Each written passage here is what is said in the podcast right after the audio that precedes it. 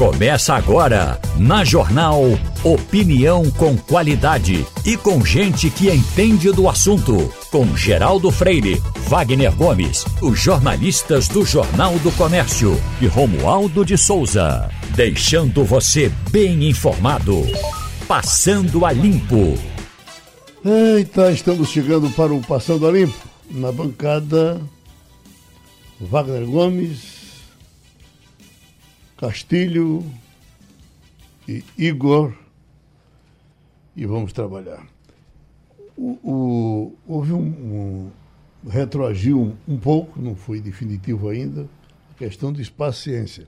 Eu achei esse assunto um bom assunto. Espaço-ciência.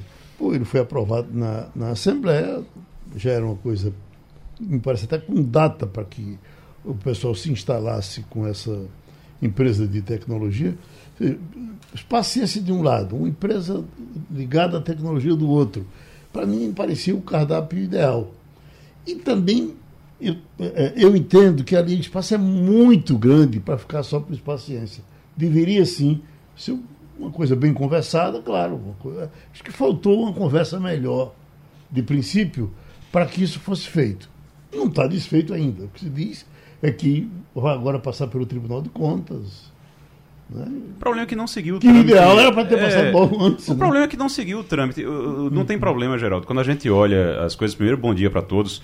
É, quando a gente olha a situação, é, o que é realmente, qual é o objetivo, não parece ter problema nenhum. Uhum. E aí você pensa então, por que, é que não foi discutido antes, então não foi bem discutido?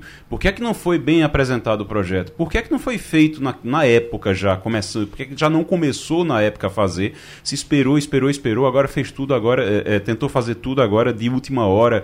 Não se conversou com o IFAM, porque aquela área ali é uma área que agora está confirmado, existia essa, essa dúvida, mas agora está confirmado. É uma área que é uma área de preservação.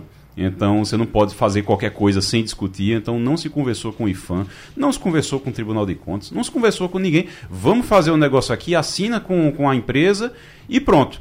E aí depois chega e, e, e, tenta fazer isso. Isso foi em 2020, foi assinado em 2020 por Geraldo Júlio, na época, com o governo e, e, com a prefeitura do Recife.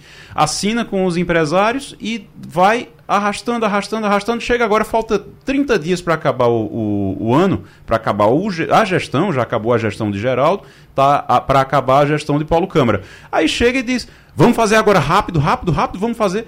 Mas por que a pressa? Por que a agonia? Por que, é que não foi discutido? Se teve tanto tempo para discutir, porque agora vai precisar fazer tanto assim, tudo na, na, na, na urgência. é algo realmente que chama atenção. É. O prefeito de região metropolitana me disse uma vez que quando uh, qualquer coisa para se fazer, se você for obedecer todo esse ritual legalzinho, pá, e fã, isso, aquilo, aquilo, talvez crie-se uma burocracia tão grande que nunca termina. É por isso que aqui ali alguém passou pelas mãos e aí dá no que deu agora. É. Eu me lembro que quando, eh, por exemplo, quando foram fazer aqui esse viaduto ali da, do, uh, entrada de Peixinhos, aí nasceu uma complicação enorme, é porque teria que ter uma altura que é. não tapasse a vista da, da, da igreja é. de Nossa Senhora do Guadalupe lá do outro lado. Já Boatão teve muito isso por um bom tempo, ali perto do uh, Parque Dona, Dona Lindu, porque quem chegasse ali teria que ver o Monte dos Guararapes lá em cima. Bom, essas coisas continuam assim, né? É. Bom dia, Geraldo, Wagner, é, Igor, bom dia, ouvintes. Olha, Igor dá uma informação que é bem interessante, que é fundamento no jogo. Essa coisa foi definida no último mês de administração do Geraldo Júlio. No apagar das luzes também, né? Na questão de dizer que era uma, uma, uma um espaço dentro do município do Recife. Uhum. Vizinho ao, ao, par, ao Parque Memorial Arco Verde está Olinda. E aí, primeiro, a prefeitura queria dizer que o, o espaço teria que estar tá lá. Então é aquela história. Se você tivesse um pouco mais de habilidade, dizia, olha, Lupécio, vamos fazer aqui a gente contemporiza isso. Isso é a primeira questão. Necessariamente esse tipo de coisa, bem, nós estamos falando de um cabo. Uhum. Não estamos falando de uma. O, o, o, sítio do prédio é que vai ser físico, mas é um cabo. Esse cabo faz uma curva, ele pode ser. Teoricamente, é, teoricamente, ele pode ir bater no, no, Como é que chama? Na Tacaruna, como pode bater lá em Olinda. Isso uhum. é uma uhum. questão. Segunda questão. Essa negociação que o governo faz, né, e acerta tudo sem combinar com os russos. Aí, resultado, depois se descobre isso. É, o problema não é o investimento, o problema é a forma como foi negociada. Veja bem, e tem uma coisa importante ali. Tudo bem, você quer 8.500. Como diz o Matuto, qual é a torna? Veja bem, é uma prática comum de quando você vai implantar alguns empreendimentos. Né? E nós estamos falando de uma casa que é acostumada, né? É, de um grupo que é acostumado a fazer mitigação de área quando faz esses empreendimentos. Uhum. Nós, o grupo JCPM, é especial, tem uma expertise nisso aí. E é uma prática comum você é, criar é, situações de proteger o entorno. Aí, veja bem, o grupo que está fazendo isso aí, que recebeu um terreno de graça, prometeu entregar o que aos pacientes? Aí você chega lá, pega 8.500, não conversa com ninguém e aí arranja uma briga enorme, desgasta o governo, desgasta o governo perante o investidor, desgasta o governo perante a sociedade por uma falta de negociação, de articulação. Se você queria fazer aquilo ali, e a gente sabe da dificuldade dos pacientes, a gente está exaltando ele, mas quem passa por aquele, como é que chama, por aquele equipamento, vê como o governo não bota dinheiro ali. E aquilo ali funciona pela boa vontade do, do diretor, de algumas pessoas que ajudam. Vamos ser justos. O governo do Estado está se lixando para aquele equipamento. É certo? Se você passar, fizer a curva entre Olinda e voltar para chegar no, no centro de convenções, você onde, tem, aquele, é onde tem a estrutura das funerárias de Olinda, você vê que tá lixo que só não sei o ah. que. Aí, resultado, se você chegar ali e dizer assim, vamos organizar isso aqui, você tinha forma de contemporizar. Mas é aquela história, você negocia tudo, passa por cima, faz as coisas e aí dá nisso aí. Eu não tenho dúvida que o pessoal quer fazer aquilo ali. Agora, primeiro, esse tipo de coisa precisa ser conversado, é, como dizia o doutor Tancredo. Não vamos fazer uma reunião em que o resultado esteja já previamente acertado. O doutor Tancredo não iria. Não ia para nenhuma reunião que antes já não tivesse tudo acertado. Era só para tirar foto. Mas é aquela história. Final do governo, você quer apresentar balanço, você quer apresentar o resultado e dá no que deu. Desgaste, mais uma vez, é aquela história. Ninguém vai se lembrar daquele equipamento, Geraldo vai se lembrar da confusão que queria tomar 8.500 metros do Parque no, do, do Memorial Arco Verde, que está abandonado pelo governo. Ali tem verba pouco, aquilo ali existe por, por dedicação do, do, diretor do parque. Castilho toca num ponto fundamental. O é governo muito, é muito grande porque tem lá. Não, veja só. Tem campo, tem tempo, tem Tudo bem, tem mas terra você... demais ali. Sim, aí então aproveita a terra, mas o, o, o, o espaço, veja só, o uhum. governo, esse governo que se gaba tanto, e claro, tem que se gabar dos bons números da educação que o governo, que é. o Estado ocupa, ele não entende que aquele é um espaço de educação. Talvez só entenda um pouco o que a gente está falando e a importância daquele espaço quem está nos escutando agora e tem filho em idade escolar. Uhum. Porque quem tem filho em idade escolar sabe que a escola já promoveu visita lá e quem Sim. vai lá e conhece sabe a importância daquele espaço para a educação. E do estado Corre todo, o risco de se perder ali porque é grande demais. Sim, é, mas você negociava. Não, mas, mas, mas não tem não é problema assim. colocar outras coisas, é, não, geral. Não tem problema colocar. nenhum colocar outras coisas. Agora é tirar. Tem direito. É. Esse prefeito de região metropolitana que você estava dizendo que, que ah, porque tem muita burocracia, muita coisa. Ou você. qual é o grande problema de você não seguir a burocracia? É que você pode passar dois anos esperando um negócio, planejando um negócio, como aconteceu agora, e depois de dois anos, quando você vai fazer, tentando atropelar essa burocracia, chega a burocracia todinha e diz: olha, tá tudo errado porque vocês não fizeram nada correto, vocês não seguiram o rito. Esse rito, essa burocracia, é, ela existe por um motivo. Ela existe para que não haja desvio de, de de, é, é, de conduta daquilo, de daquele função, espaço. De finalidade. Desvio de finalidade, uhum. exatamente, o desvio de finalidade, para que não haja desvio de verba mesmo, para que não esteja, para que não tenha nenhuma irregularidade financeira. Então, essa burocracia existe por um motivo. E uh, o que está em jogo ali é dinheiro do contribuinte, é um espaço que é sustentado pelo contribuinte. É um espaço Concordo público. que poderia ter, não tem problema nenhum. Agora, uhum. Castilho colocou aqui, qual é a contrapartida?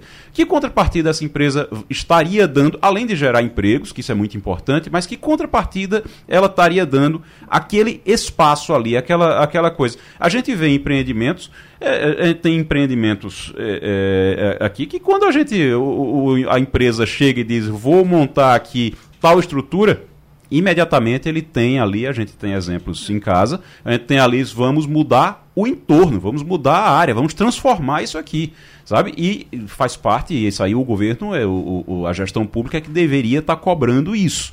E não foi cobrado. Foi simplesmente, vocês vão, vocês vão gerar emprego? Ah, ótimo, então maravilha. Bota aí do jeito que vocês quiserem e tá tudo certo. Não é assim. Não vamos chamar o Romualdo, que está trazendo uh, as coisas de Brasília para discutir aqui. Pois não, Romualdo?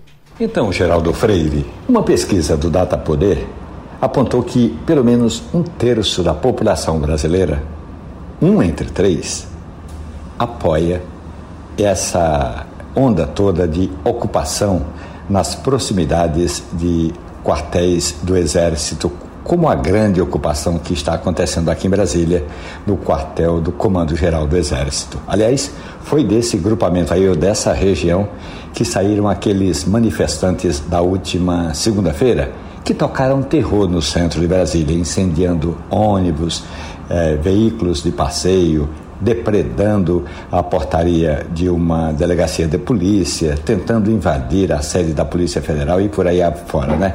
Pois bem, um terço dos brasileiros concorda, ou pelo menos apoia essas manifestações, como também apoia as manifestações bloqueando rodovias. Isso significa dizer que, apesar de toda essa pressão do Supremo Tribunal Federal, da Procuradoria-Geral da República, tem muita gente que concorda com esses atos antidemocráticos. É por isso mesmo que a reportagem da Rádio Jornal apurou que o presidente Jair Bolsonaro decidiu definitivamente que não vai passar a faixa para o presidente eleito Lula da Silva em 1 de janeiro.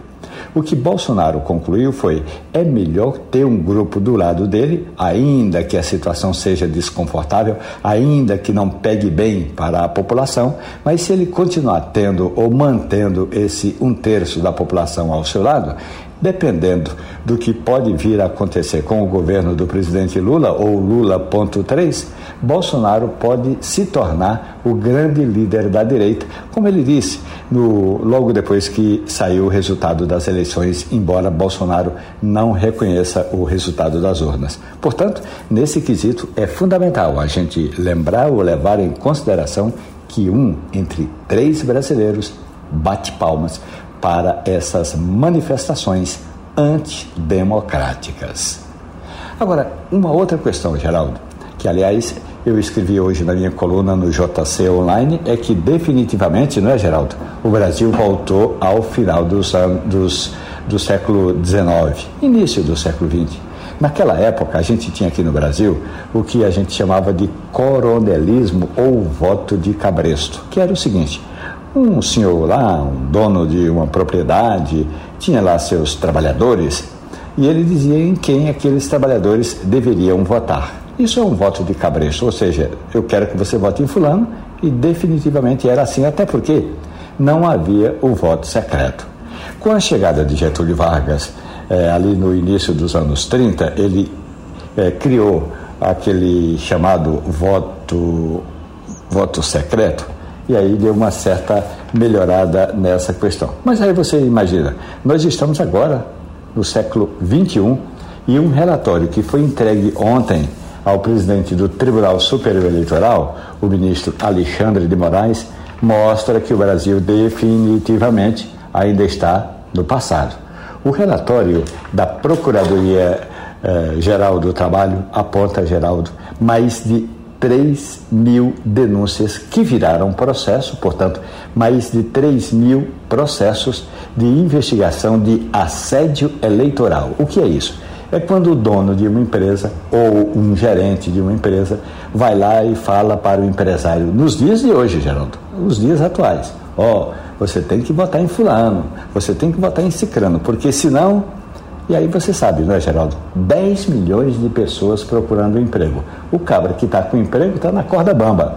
Então, não tem dúvida, em geral acaba votando, ou pelo menos diz que vota no candidato do patrão. E esse relatório do procurador José de Lima Pereira, entregue ao ministro Alexandre de Moraes, aponta que o assédio eleitoral no Brasil é muito forte. Olha, mais de 3 mil processos foram instaurados. Isso pode dar multas que chegam a milhões de reais, a 10 milhões de reais é a multa mais alta. Mas, independentemente da multa, Isso significa que no quesito cabresto, no quesito, é, no quesito é, que a gente costuma dizer aí de curral eleitoral, esse processo ainda está vivo, Geraldo. Pronto, nós vamos voltar para o primeiro assunto. É, ontem nós demos aqui uma notícia de que uma cabeleireira de Brasília, que tinha um carrinho dela, com as coisinhas dela, trabalhar dentro do carro, estava fazendo um, um esforço enorme para recuperar o, ritmo de trabalho, porque jogaram, tocaram fogo no carro dela, queimaram o que tinha dentro e queimaram o carrinho dela. E, e aí você tem uma pesquisa que diz que. Porque quem concorda, quando a gente está falando, está falando no todo, não é só 10 ou 12 pessoas que podem ficar na frente do quartel, pode até ficar. Desde que o comandante queira, pode até morar lá.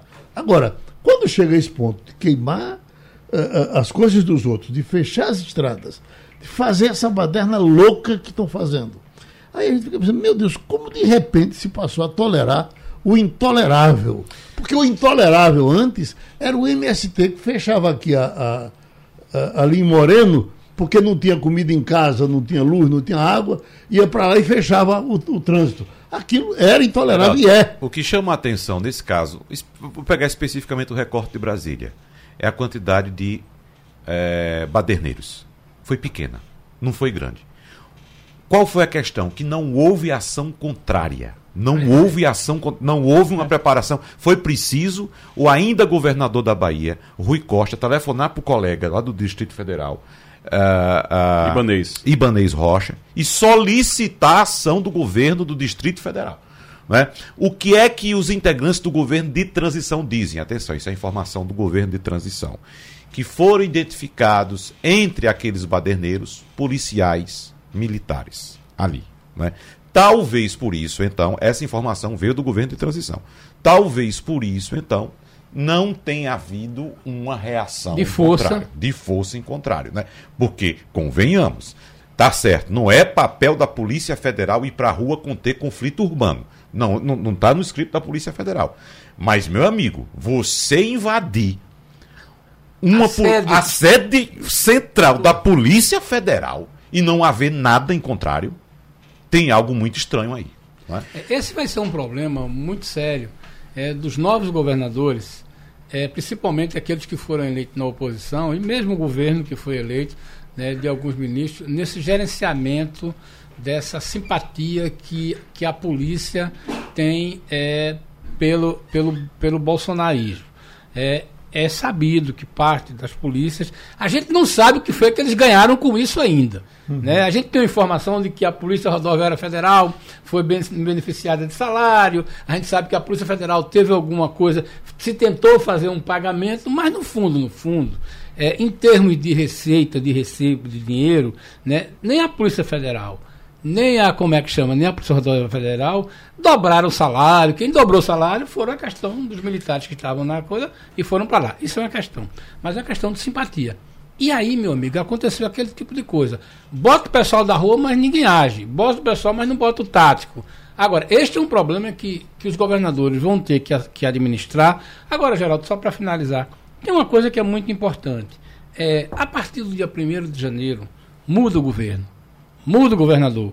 Então, esse muitas pessoas que estão nesses atos aí estão lá porque se sentem protegidas e apoiadas por isso, inclusive pelo presidente.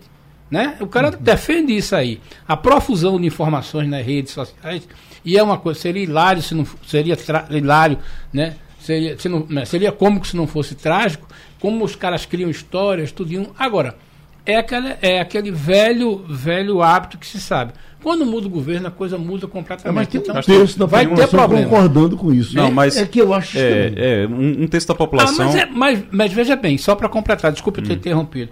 Veja bem, é, existe um apoio de pessoas que acham isso mesmo. Pode chocar para a gente que, que não está convivendo com esse tipo de coisa. Mas esse é um movimento, aliás, o presidente Lula falou isso, é um movimento internacional. Um, um terço da população, um terço da população. Não sei se é um terço, é... a gente vai ter que ver aí direitinho. Foi a pesquisa que Sim, digo, é, Você acha que é mais ou que é menos? Eu acho que é menos. É, veja bem, que a, que... o cara apoia, não, veja, não, veja, veja, veja, veja, eu acho muito a também, gente, a gente tá, veja, foi feita uma pesquisa, isso não é, não é o número, um terço não é o número de pessoas que está em é, frente ao, car ao quartel. 30, não. É, 60 é, milhões de pessoas. Não, é, é, é, um terço é o número de pessoas que, que diz, ó, oh, eu concordo que eles fiquem ali.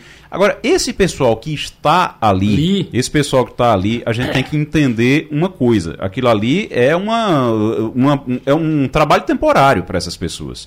Ali não é uma coisa. Olha, eu tenho um. um nós temos um, é um colega nosso, jornalista, que foi. É, circulou fazendo um trabalho para um, um, jornal nacional, circulou por várias, é. vários desses, eu acho que eu já comentei até com Castilho isso, circulou por várias dessas é, é, é manifestações em frente aos quartéis. E aí ficou por ali ali meio que infiltrado, ali observando, conversando com um, conversando com o outro, para tentar entender como era aquilo. Ele disse, ó, ele, a conclusão que ele chegou foi, ó, isso aqui é uma coisa muito bem organizada, muito orquestrada. Alguém está mandando comida para cá. Chega as quenti aqui no Recife chega as quentinhas. É, chega as quentinhas já prontas no, no, horário do almoço, no horário de jantar, tudinho. chega ali tudo organizado. Então tem uma estrutura tem o cara que cuida do banheiro organizada. Químico, tem o cara e... que cuida do banheiro químico. E aí tem outros locais que tem churrasco, que tem chega carne o tempo todo, chega então tá chegando isso. Então tem um apoio, tem, tem um apoio de um terço da, da população. Ah, beleza, pode ser que tenha. Mas, quando você vai realmente para esses locais, aquele pessoal que está ali, não é o pessoal que está ali porque é apaixonado por Bolsonaro ou porque quer um golpe de Estado, é o pessoal que está ali porque realmente. É um... a, aquele, é, aquele é o trabalho temporário deles, é o trabalho de, de fim de ano deles. Porque essas pessoas não têm trabalho, essas pessoas não têm emprego, essas pessoas estão ali sendo sustentadas pelo quê e por quem? Como? Elas tinham economias em casa e resolveram que vão gastar as economias acampando na frente dos quartéis. É. E só uma coisa. Abandonou a família? É, abandonou a família, abandonou tudo. Não, aquilo ali é, aqui é uma coisa profissional. Dá a ideia de ser uma coisa realmente profissional. Deixa eu trazer. E, agora, só uma coisa: o que vai mudar, o que vai realmente, só para finalizar, o que vai realmente encerrar isso, que vai acabar com isso, não é nem a mudança de governo, Castilho. É a mudança no comando militar. Pronto. Essa mudança no comando militar vai acabar. Porque o que vai acabar com essas manifestações? Porque aquela é uma área, como disse Geraldo, é uma área que quem manda ali é o exército, quem manda ali é a, a, são as forças armadas. Então, quando o comandante, o novo comandante assumir, chegar e disser é o seguinte, tira todo mundo aí da frente, que não pode ficar nessa área não. O pessoal vai vai reclamar, vai para o meio da, da, rua, vai ter que ser retirado do meio da rua, alguns, ou então vão para casa e pronto, acabou. Isso vai encerrar. Agora, o que vai realmente é, resolver é quando mudar o comando militar. Vamos, Deixa eu dar só, só um número aqui. Castilho citou 30% uh, do, ou um terço da população. A gente debateu aqui a pesquisa IPEC semana passada a respeito da percepção do brasileiro em relação ao governo Lula. Deu 50%, que é o mesmo número da eleição. 50% que votaram em Lula tem expectativa boa. Né? Só que tem um detalhe na pesquisa, é, quando vai fazer a avaliação do governo Bolsonaro, que aponta que 15% dos entrevistados acreditam que o governo de Bolsonaro foi ótimo ou bom. Então, o bolsonarismo hoje, segundo essa pesquisa, se resume a 15%. Os outros são agregados desse, desse, desse bolo, né? mas 15% é o bolsonarismo hoje. A gente pede a contribuição agora do economista Jorge Jatobá, que foi secretário de, de Fazenda, importante aqui no estado de Pernambuco. O seguinte, doutor Jorge, quando Bolsonaro assumiu o governo há quatro anos passados, o preço médio de um litro de gasolina era R$ 2,50. 2,50. Depois de todo aquele rolo, muda presidente de Petrobras, tira ICMS, diabo 4, ele está saindo agora e o preço médio está em cima de cinco reais. Cinco reais. É, eu lhe pergunto, aí vem esse acordo, está aqui escrito. STF homologa acordo entre União Estados e Distrito Federal sobre ICMS dos combustíveis. Então, inevitavelmente, os combustíveis subirão em que proporção? É, bom dia, Geraldo. Bom dia, ouvintes. É, de fato, houve esse aumento generalizado dos combustíveis, é, decorre, decorre de dois, dois fatores. Um foi a desvalorização do real perante o dólar, né? E outro foi o próprio aumento é, do preço internacional do petróleo, que foi agravado aí com eventos, eventos como a pandemia, pós-pandemia e da guerra da Ucrânia. Então, o que aconteceu ontem é que o, o que o Congresso definiu, o Supremo, né? Houve dois fatos ontem, na verdade. Houve a derrubada do veto de Bolsonaro lá no Congresso, um acordo foi feito com, com o senador Rogério Pacheco, e houve uma decisão do plenário do STF que busca, que mudou a, a tributação sobre combustíveis.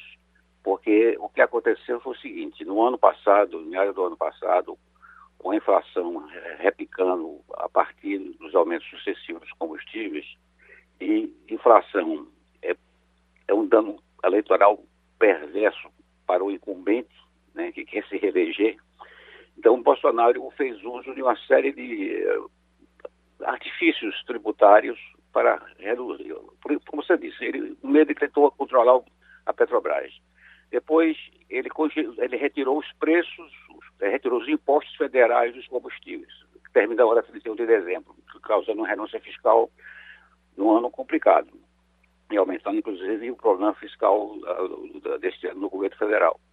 É, depois, ele, com o apoio do Congresso, ele criou uma lei que estabeleceu um teto para a cobrança do ICMS de, de bens como telecomunicações, energia e combustíveis.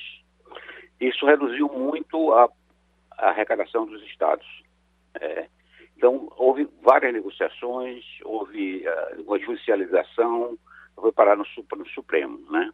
O Supremo decidiu ontem foi o seguinte, é essencial é gás natural, diesel e gás de cozinha.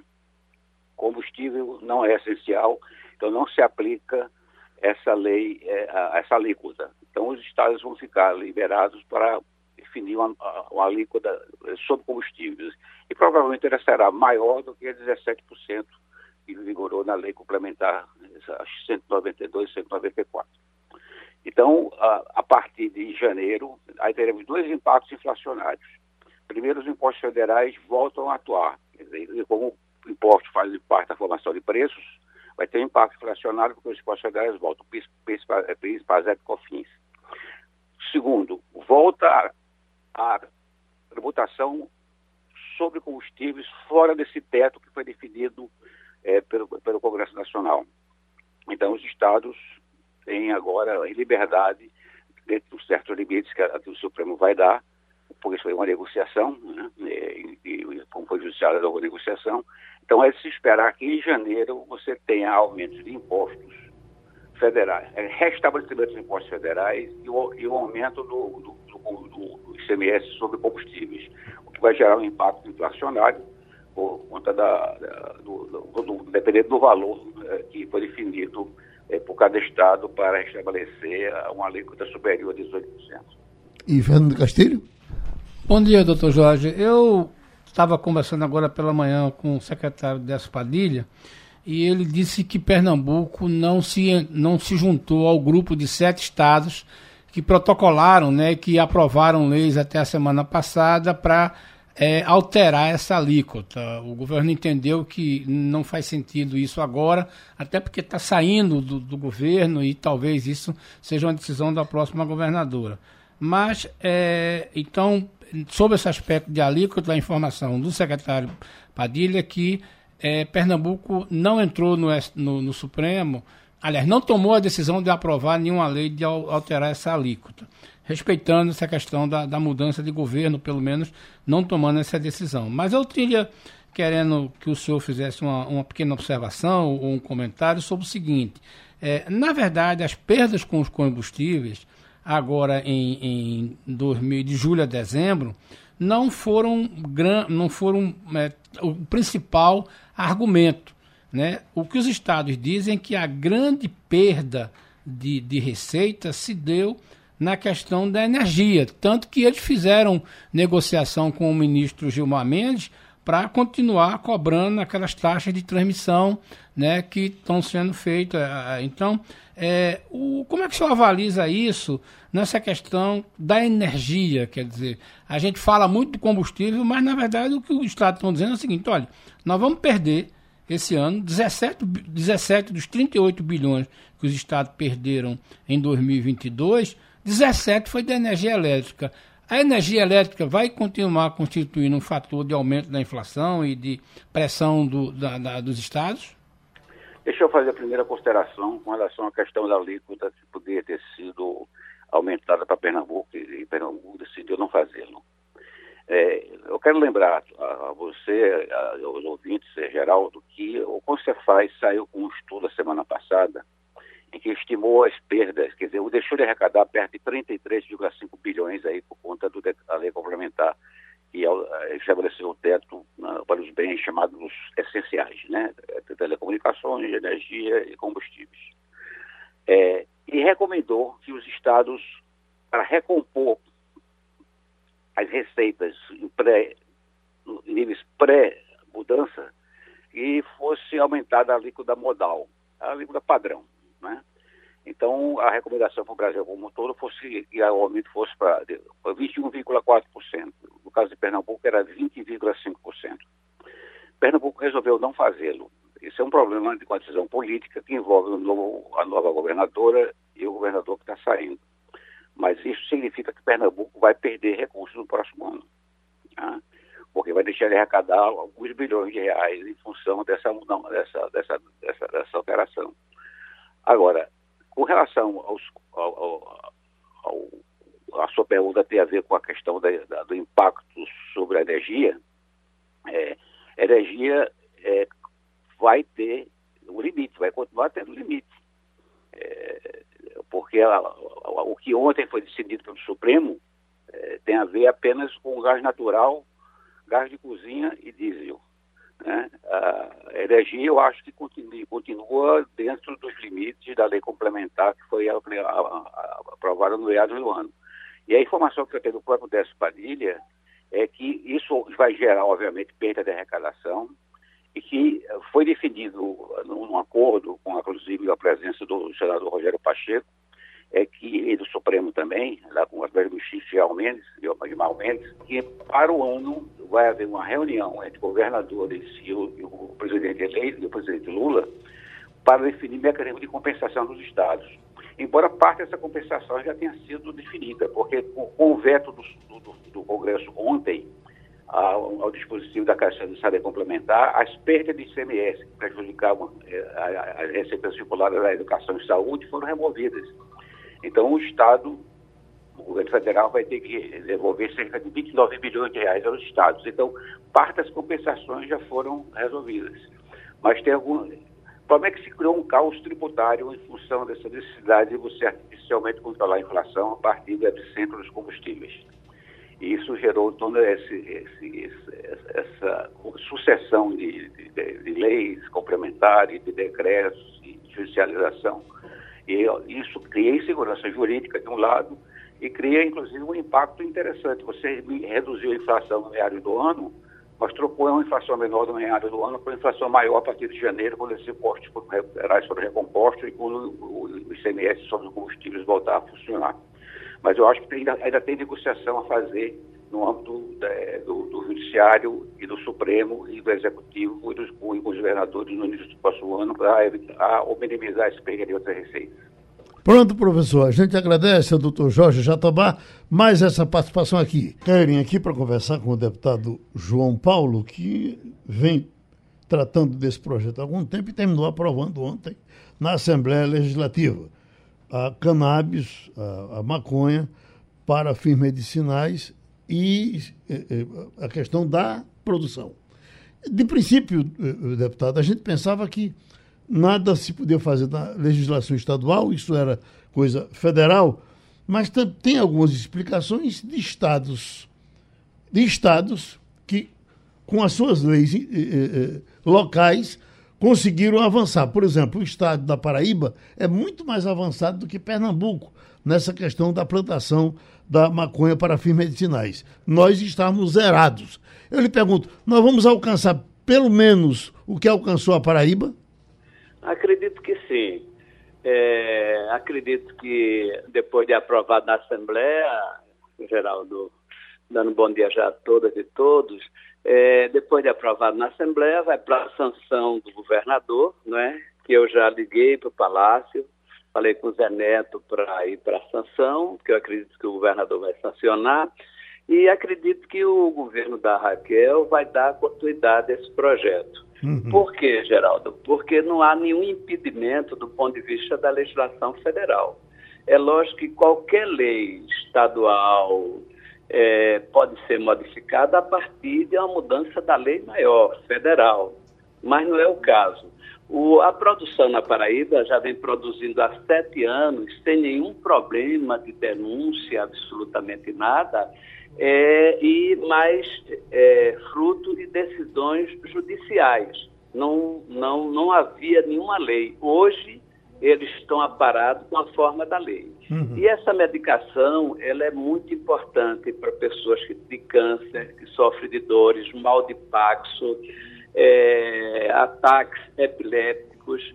Então, e hoje é produzido no Uruguai, no Canadá, nos Estados Unidos, na Holanda, e os preços que chegam aqui, principalmente a maioria pobre, não tem condições de usar. E antes de apresentar o projeto, eu tive todo um processo de diálogo com as associações de usuários, com os dramas das famílias que precisam dessa medicação e tivemos o apoio da grande maioria da Assembleia Legislativa. Então, acredito que Pernambuco pode dar um salto significativo na produção desses produtos, que no nosso caso aqui é para produção medicinal, para humanos e para animais. Né? Então, o, o, o, foi uma grande conquista para Pernambuco, eu diria, e principalmente para a população que não pode comprar essa medicação. E vale lembrar, eh, deputado, que este governo que está saindo agora trabalhou em cima disso com muita má vontade. Né? Você tinha, quando você ouvia Damares, aquele pessoal ligado a essa área de, de, de, eh, de preconceito, era uma loucura, era como que isso aqui fosse coisa para matar gente, não fosse para salvar. É de se esperar que o governo que entra agora entre com, com com melhor vontade de que isso funcione. Oi, Wagner. Eu queria saber do deputado João Paulo o que é que o projeto prevê para autorização de instituições ou até mesmo de pessoas uh, físicas ou jurídicas para produção, para o cultivo desse, desse, da, da maconha, deputado. Veja bem, essa vai ser totalmente também controlado pela Anvisa, não é? Essa produção e o que está garantido nela é só a produção para medicamentos, não é? E, sem sombra de dúvida, além dessa medicação, para pesquisa e para ciência. Então, a, a, as associações que podem essencialmente produzir, como é o caso da Paraíba, é, tem o controle total da, da Anvisa e da Polícia Federal. Tanto prova que é um sucesso já na Paraíba, que mais de sete anos e não houve nenhuma denúncia de nenhuma irregularidade em relação ao processo de plantio e produção. Certo. Um, só um dado importante, Geraldo. Hoje no Brasil tem quase 200 mil pessoas fazendo tratamento com cannabis. Fazendo tratamento, né? Sem aquelas que. Ah, ah, sem contar aquelas que precisam do medicamento para fazer o tratamento. E aí a questão de ter que importar, de Exatamente. ter que comprar caro. Porque é, essas aqui, certamente. Maconha sempre foi uma coisa de quintal de casa é, aqui. Essas 200 mil pessoas certamente têm condições de é, uhum. adquirir o medicamento. Aí tem aquela quantidade de pessoas que não têm acesso ao medicamento por falta de dinheiro. Existe acompanhamento médico, né? Exatamente. Você não pode fazer isso, é. por exemplo, esse, esse laboratório que vendem isso, normalmente tem vendido é, do Uruguai, mas o grande mercado é dos Estados Unidos, que é importado e isso é controlado. Então, é uma perspectiva, porque é para que o nosso ouvinte tenha presente isso. Quem for autorizado vai poder plantar um tipo de cannabis que é específico para isso, e a partir daí com habilidade ele pode fazer alguns óleos e alguns produtos. É uma coisa caseira, mas que você pode fazer para superar o produto que vem, de certa forma, industrial de outros países. Haveria condição, deputado João Paulo, para a gente fechar, que a gente já está com outra entrevista aqui na agulha, haveria condição do LAFEP entrar nessa produção? Sim, sim, é isso. Uma das nossas é, preocupações e propostas, inclusive eu quando conversei com o secretário Sérgio Londo, ele disse, João Paulo, esse projeto é muito importante. Primeiro, porque nós somos obrigados a comprar por decisão judicial, uhum. não é?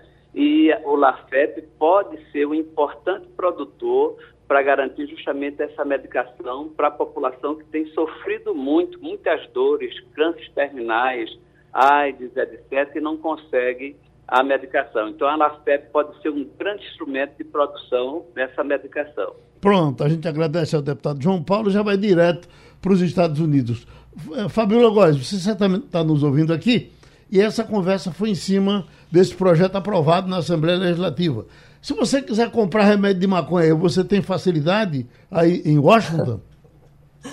Bom dia, Geraldo. Bom dia a todos. Tudo de maconha aqui é facilitado nos Estados Unidos. Não só remédio, mas você tem shampoo de maconha, bolo de maconha. Em Nova York, por exemplo, tem uns quiosques próprios que você facilmente é, compra a droga e compra os produtos, os subprodutos dessa droga, né? Então aqui é tudo mais facilitado em termos de maconha. Alguns estados proíbem o uso, proíbem a venda, enfim. Aqui em Washington é permitido o uso, mas se alguém for preso traficando, né, vai mesmo para cadeia. Então tem algumas regras que precisam ser respeitadas de estado para estado, mas é fácil sim comprar a maconha aqui. Igor Marcel? Fabiola, muito bom dia para você. Uh, faz um, um, tempinho já, acho que um, uns dois ou três anos, que eu tive em Cabo Verde, na África, e conversando lá com o pessoal, lá sobre é, como é que funcionava a economia de lá, do que é que eles viviam. Cabo Verde, é, eles vivem essencialmente de turismo e também da pesca. E aí quando você... E a pesca aqui? Quem é que... São vocês mesmos que fazem? Não, é a China. E aí tudo era a China tudo por onde você andava lá eram os chineses que estavam investindo, eram os chineses que estavam é, ocupando, que estavam realmente é, é, influenciando muito a economia local. E hoje o, Joe Biden está é, recebendo, essa semana ele está recebendo 50 líderes africanos, acho que é esse o número, 50 líderes africanos é, nos Estados Unidos para uma, uma reunião, para uma, uma, uma, cúpula é, da África com os Estados Unidos. Os Estados Unidos estão querendo ocupar mais esse mercado, estão brigando com a China também dentro da África agora, é isso? É, é esse o, o interesse de Biden? Bom dia, Igor. É isso mesmo, você foi no ponto direto. Parece que os Estados Unidos acordaram e perceberam que existe África, porque desde 2014 não houve visita de um, de um presidente americano para o continente africano. Trump mal falava de África. Eu também já estive em Cabo Verde, estive em 2014 e ouvi a presença dos chineses na região. Tive em 2010 na Zâmbia, já naquele ano havia uma presença enorme de africanos explorando minério. Na Nigéria também eu estive em 2020, morei três meses lá, e todo canto que você vai na África você encontra chinês. E não é só na África, em outros continentes também. E eles estão muito se estruturando demais, eles estão avançando nas transações comerciais na frente dos Estados Unidos. E aí os Estados Unidos, opa, é um mercado importante que a gente está perdendo para os chineses, mais um mercado que a gente está perdendo para os chineses. Então, o Biden chamou né, essa é uma cúpula de negócios entre Brasil ou entre África e Estados Unidos.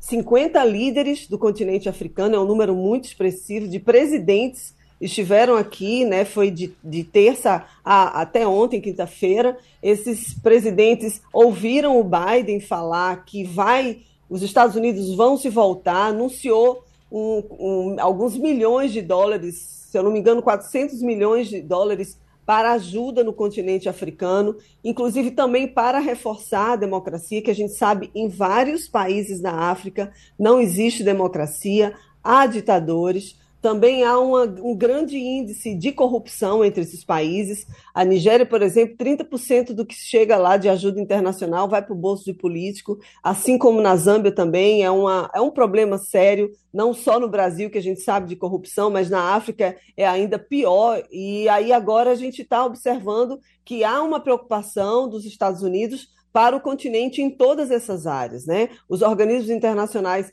estão em peso, tem muito dinheiro sendo empregado, e aí os Estados Unidos não querem ficar de fora dessa corrida. Então, hum. essa cúpula foi uma cúpula importante para Biden reafirmar o compromisso com o continente africano e já anunciou que em breve vai visitar algumas capitais. Uhum. Rapidinho, o Castilho vai, vai, lhe perguntar, mas com relação à inflação, eu ouvi dizer que a inflação aí começa a dar sinais de que vai se organizar. É isso mesmo? É isso mesmo, tem uma grande expectativa, né? O Fed, né, que é o Banco Central Americano, ele está apertando mesmo a taxa de juros e a inflação aqui ainda está em índices altos, em torno de 8% a população está meio que acostumada né, com a conviver com a alta de preços. Realmente, os supermercados, os preços estão mais altos. A gasolina estava muito cara aqui, o galão estava chegando a 5,80 na Califórnia, por exemplo. O galão tem, 3, quase, tem 3, quase 4 litros. Então, agora já baixou, está 3 e pouco. Mas ainda há uma, esse assombro da inflação, está é, tá diminuindo. Há uma, os economistas aqui estão falando que vai agora em 2023, vai dar uma arrefecida por causa das, dessas medidas do governo federal. Uhum. Castilho? Fabiola, bom dia. Lula não vai ao Fórum Econômico Mundial em Davos esse ano, não, em janeiro? É, por quê? É porque lá está muito frio, realmente está muito. Esse ano Davos está coberta, está né? mais frio do que os outros anos, mas ele tem algum outro interesse? América Latina, por exemplo, por que, é que ele não vai à, à, à vitrine do capitalismo, onde ele já foi chamado de o cara esse ano lá para o Fórum Econômico Mundial, Fabiola. Bom dia, Castilho. É isso mesmo. O Lula era idolatrado né, nesses fóruns internacionais e ele desistiu de ir. Ele vai mandar né, o futuro ministro da Fazenda, Fernando Haddad, para representá-lo, porque ele vai priorizar a viagem, vai retribuir a visita né, do presidente Alberto Fernandes da Argentina. O Alberto Fernandes Logo depois que Lula foi anunciado eleito, ele correu, pegou um avião e foi visitar. Foi o primeiro presidente que, né, que visitou o Brasil e que parabenizou Lula imediatamente. E então o Lula pretende primeiro ir visitar o Alberto Fernandes agora em janeiro, porque vai ter uma cúpula né, da CELAC. Na verdade, eles estão se aproximando, não é que tem uma cúpula da CELAC. Eles estão é, planejando fortalecer esses organismos internacionais, integração regional da América Latina. Eles, a CELAC é uma é uma união mesmo da, dos países da América Latina e o Brasil sempre defendeu esses organismos, sempre essa integração regional, ficou de lado. A Unasul também é uma outra é um outro organismo que Lula pretende também reforçar. O Mercosul está bem escanteado. Então, os olhos do Brasil agora vão se voltar para a América Latina mesmo, e a Argentina é um ponto principal, não só em, em, termos de trocas né, comerciais, mas até de ideológicas mesmo, mesmo agora com o presidente Lula. Então, é um, o Fórum Econômico de Davos é muito importante, mas o Lula pretende focar mais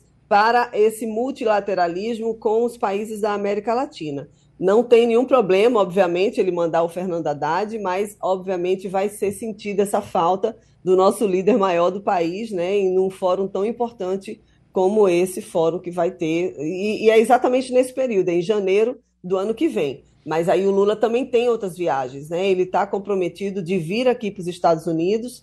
Na semana, tem umas duas semanas, né, alguns emissários do Biden estiveram em Brasília para conversar com o Lula e convidando. Então, o Biden também já tem essa viagem aqui para os Estados Unidos e já tem convite da China também. E isso é muito importante para mostrar como o Brasil está sendo observado de uma maneira diferente. Basta ver agora com o anúncio da posse, mais de 17 é, presidentes, né, líderes de Estado, já confirmaram a presença na posse do presidente Lula. Então, o Brasil é, é a primeira vez que vai vir tanto presidente assim para um, uma posse presidencial no Brasil. Então, é um momento em que o Brasil está tentando melhorar a imagem internacional e está tendo esses apoios que são fundamentais. Lembrando que Brasil e Estados Unidos são os principais parceiros, ou é, China e Estados Unidos são os principais parceiros comerciais do Brasil.